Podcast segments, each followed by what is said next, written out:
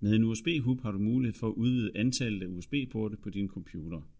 En USB-hub findes i de forskellige typer af USB-stik, der findes.